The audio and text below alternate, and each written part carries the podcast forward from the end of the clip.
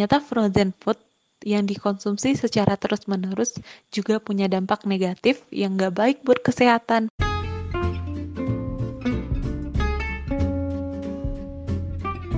Assalamualaikum warahmatullahi wabarakatuh.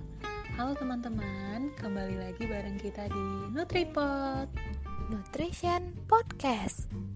Podcast tentang gizi, siap untuk kamu dengarkan. Kali ini NutriPod bakalan bahas topik yang udah banyak banget ditanyain ke kita, baik itu via DM Instagram ataupun dari WhatsApp. Kita bakalan bahas, amankah frozen food untuk dikonsumsi? Nah teman-teman, gimana nih menurut kalian? Aman gak? Nah, sebelumnya aku mungkin mau absen dulu ya, Vi. Teman-teman semua, seberapa sering sih kita konsumsi makanan beku? Apalagi kan sekarang lagi banyak banget frozen food yang beredar di pasaran. Itu mulai dari daging, sosis, sayur, buah-buahan, atau macam-macam sih. Nah, untuk jawabannya mungkin dijawab di dalam hati teman-teman aja ya. Di sini kita nggak akan marahin teman-teman kok yang emang suka konsumsi frozen food.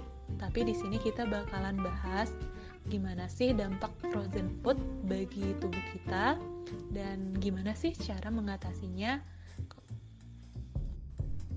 Wih, bener nih Cah, tapi sebelum itu aku mau jelasin dikit nih, apa sih itu frozen food dan kenapa makanan ini bisa dijadiin makanan beku atau frozen food. Apa sih bedanya frozen food sama makanan yang lain? Jadi gini, sebenarnya frozen food itu udah ada sejak lama. Pertama kali diperkenalkan pada tahun 1930 oleh Claire. Dia memperkenalkan makanan beku itu seperti sayur-sayuran, buah-buahan, seafood, daging, lalu dijual ke masyarakat. Nah, di Indonesia itu sendiri, frozen food atau makanan beku diperkenalkan oleh orang berkebangsaan Cina. Tujuannya agar bisa mengawetkan makanan hingga siap disantap. Wah, menarik nih Vi pembahasannya. Berarti frozen food emang udah ada sejak lama. Dan tujuan dari frozen food itu dibuat adalah untuk memperpanjang masa simpan suatu bahan. Karena kan seperti yang kita ketahui ya, Vi, kalau suatu bahan itu udah mengalami pembekuan, itu biasanya juga masa simpannya lama karena pembusukan itu juga lama. Karena kan pertumbuhan bakteri itu dihambat dengan mengubah kadar air yang ada di dalam menjadi es, gitu ya, Vi. Bener banget nih Cah. Dan untuk frozen food ini secara umum proses pembuatannya terdiri atas beberapa tahap, yaitu proses persiapan, proses pencetakan, pelapisan, penggorengan, pembekuan, hingga pengemasan. Salah satu frozen food yang sering kita jumpai di pasaran yaitu adalah nugget, baik itu nugget ayam maupun nugget daging sapi. Wah, keren nih Vi, menarik banget pembahasannya. Emang ya, manusia itu emang kreatif banget. Dan menurut aku, emang frozen food ini bisa jadi salah satu solusi untuk mengatasi kelebihan produksi pangan di suatu daerah. Tapi, di setiap kelebihan pasti ada kelemahan. Itu nggak bisa kita pungkiri ya. Sejauh ini gimana nih menurut kamu? Apakah masih aman buat kita konsumsi? Wah, menurut aku sih aman ya Cah, karena dalam proses pengolahan hingga pengemasannya pasti terkontrol banget. Selain itu, frozen food itu kan adalah suatu metode pengawetan yang masih terjaga nilai gizinya. Contohnya nih kayak nugget ayam, pasti dong dijaga banget nilai protein yang terkandung di dalam ayamnya. Ya ampun, ketahuan nih siapa yang penggemar frozen food. Tapi bener banget sih, Vi. Hahaha, tahu aja Ica, aku suka makan frozen food. Tapi ya Vi, pastinya tanpa kita sadari, ternyata frozen food yang dikonsumsi secara terus-menerus juga punya dampak negatif yang gak baik buat kesehatan. Nih, aku pernah baca Ini aku mengutip dari seorang ahli gizi klinis yang bernama Monisa Asokan yang mengatakan bahwa ada 3 dampak negatif dari frozen food bagi kesehatan kita. Dampak yang pertama itu bisa meningkatkan resiko diabetes.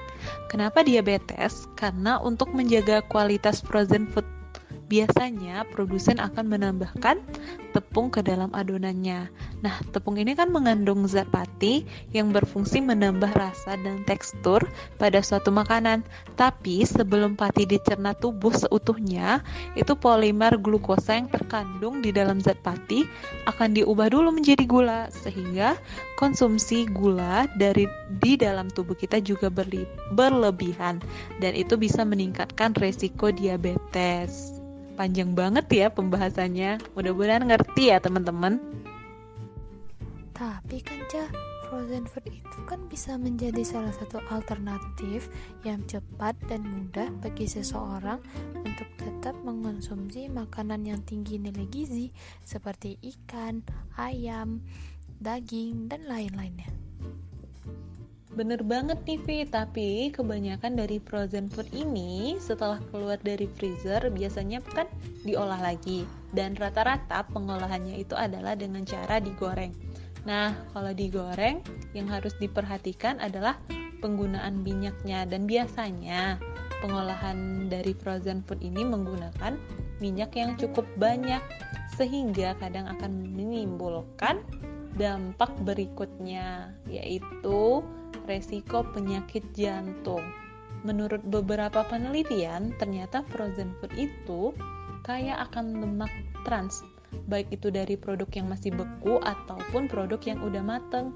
Dan lemak trans ini bisa meningkatkan kadar kolesterol jahat di dalam tubuh, sehingga juga bisa menyebabkan peningkatan penyakit jantung, resiko peningkatan penyakit jantung. Nah, bukan cuma itu, ada lagi nih Vi, dampak yang ketiga dari frozen food yang dikutip dari Ibu Monisa Asokan yang mengatakan bahwa frozen food ini bisa mengakibatkan peningkatan resiko penyakit kanker. Mengutip lagi nih dari beberapa penelitian, itu menyebutkan ada beberapa produk makanan beku yang mengandung pengawet yang berbahaya untuk tubuh, sehingga pengawet ini apabila masuk ke dalam tubuh itu dapat meningkatkan resiko penyakit kanker hingga mencapai 65%. Waduh, ngeri juga ya Fi. Aduh, ngeri banget ya dengarnya Ca. Berarti aku gak boleh lagi dong makan frozen food Ca. Wah, tentunya boleh dong Fi, tapi harus dengan aturan tidak berlebihan dan tidak dikonsumsi setiap hari. Dan selain itu, waktu kita lagi konsumsi frozen food juga harus diimbangi dengan konsumsi sayur dan buah yang cukup, dan tentunya menjaga porsi gizi seimbang. Oke Ca, mulai sekarang aku akan bertekad buat menjaga makan aku biar selalu sesuai dengan prinsip gizi seimbang. Terima kasih Ca. Yeay, terima kasih teman-teman yang udah setia dengerin Nutrition Podcast sampai episode ini. Bagi teman-teman yang ada kritik atau saran, silakan bisa WhatsApp atau DM kita. Jadi, pantengin terus ya Nutrition Podcast. See you!